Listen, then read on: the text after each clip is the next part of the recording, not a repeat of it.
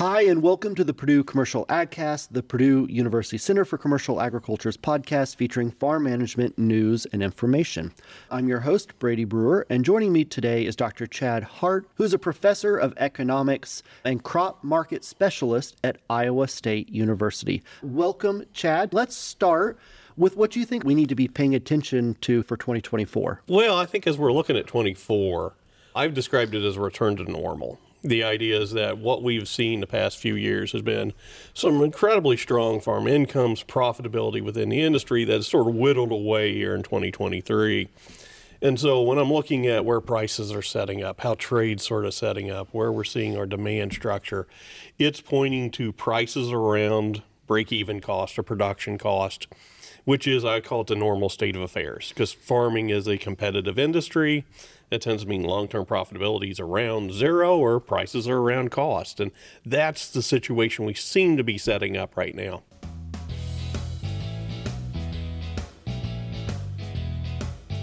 Before we get into today's topic, I just want to remind all the listeners you can find the podcast on the Center for Commercial Agriculture's website at purdue.edu backslash commercial ag or any of your major podcast providers.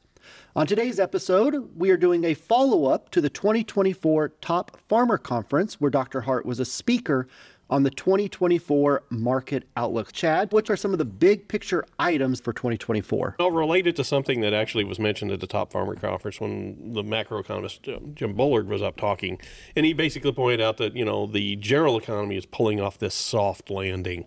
And I'm sort of arguing ag is pulling off the same thing too. That as we look at what the farm economy is doing, normally we follow profitability with a significant loss to balance out. Here, no, we're just coming down towards break even.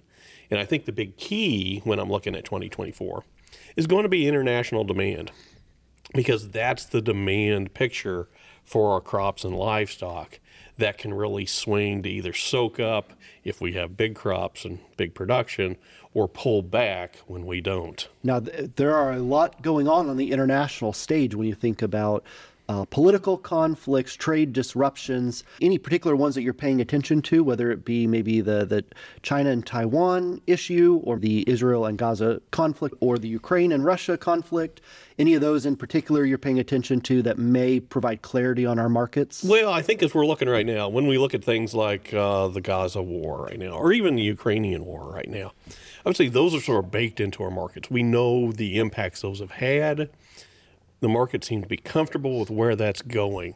I think when we're looking forward here, it's more a case of you mentioned China, Taiwan. Where is the next potential um, political disruption that could really hit us here? And I think it is looking at the U.S. China relationship, mainly because of trying to figure out how the issue of Taiwan is going to be handled. How are we going to discuss that? Because China has always looked at Taiwan as part of of mainland China. On the other hand, we've sort of recognized it as an independent land. Yet, when we talk about it officially, we never state it that directly. And so that's going to be a big issue that will have large ramifications, not only for the general economy, but the ag economy specifically, because of how much we do trade with China. Yeah, they are a large purchaser of our agricultural commodities, and ag is a large, one of the major exporting sectors of our economy. So, definitely an important part of when we think about what corn and soybean price are going to be. So, speaking of corn and soybean price, let's transition to maybe more market outlook. What is in store for corn here in 2024? Well, let's do. I think 2023 we watched prices erode. What you're seeing for 2024 is at least the futures market is trying to say that we're trying to build back up again, and basically we're trying to build back up towards break even. So when I'm looking at you know cost structure, we're looking at around a five dollar per bushel corn break even cost. And that's where the markets are trying to head back to now. We went a little bit below that here at the end of 2023. Now we're trying to build back up. And I'm going to argue the reasons that the market is sort of doing that at the same time, too, where USDA is saying, no, we may see even lower prices in 2024 due to two things. One, USDA's numbers right now don't reflect the drought situation that continues to dominate across a lot of the, the center part of the country here. And then, two, it's this export picture and looking at what we've seen, especially in the corn market, has been a fairly good rebound in export sales in the international marketplace that should help boost prices a little bit as we move through the year. What about soybean markets? Soybeans, um, I'll, I'll, put it somewhat similar in that, you know, in this case, we've seen prices come down a little bit. The differences here would be, I guess I'll frame it, the market is more optimistic about 24 than USDA is, but that also doesn't necessarily mean that prices are going to rebound. In fact, if anything, we do expect soybean prices to work their way lower over the next year. And a lot of that has to do with we expect more soybean acreage this coming spring.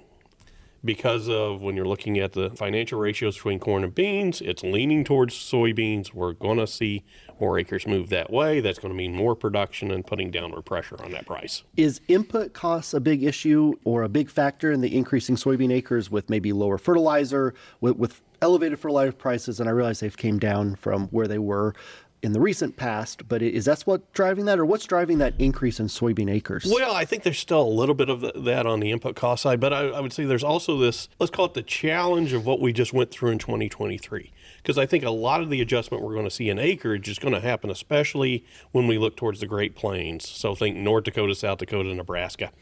And what they're dealing with right now, in fact, I was up just up in Fargo about a month ago, and I was amazed to see the big piles of grain on the ground up there. They're dealing with incredibly large supplies at this time, which is depressing corn prices more than any other commodity in the area.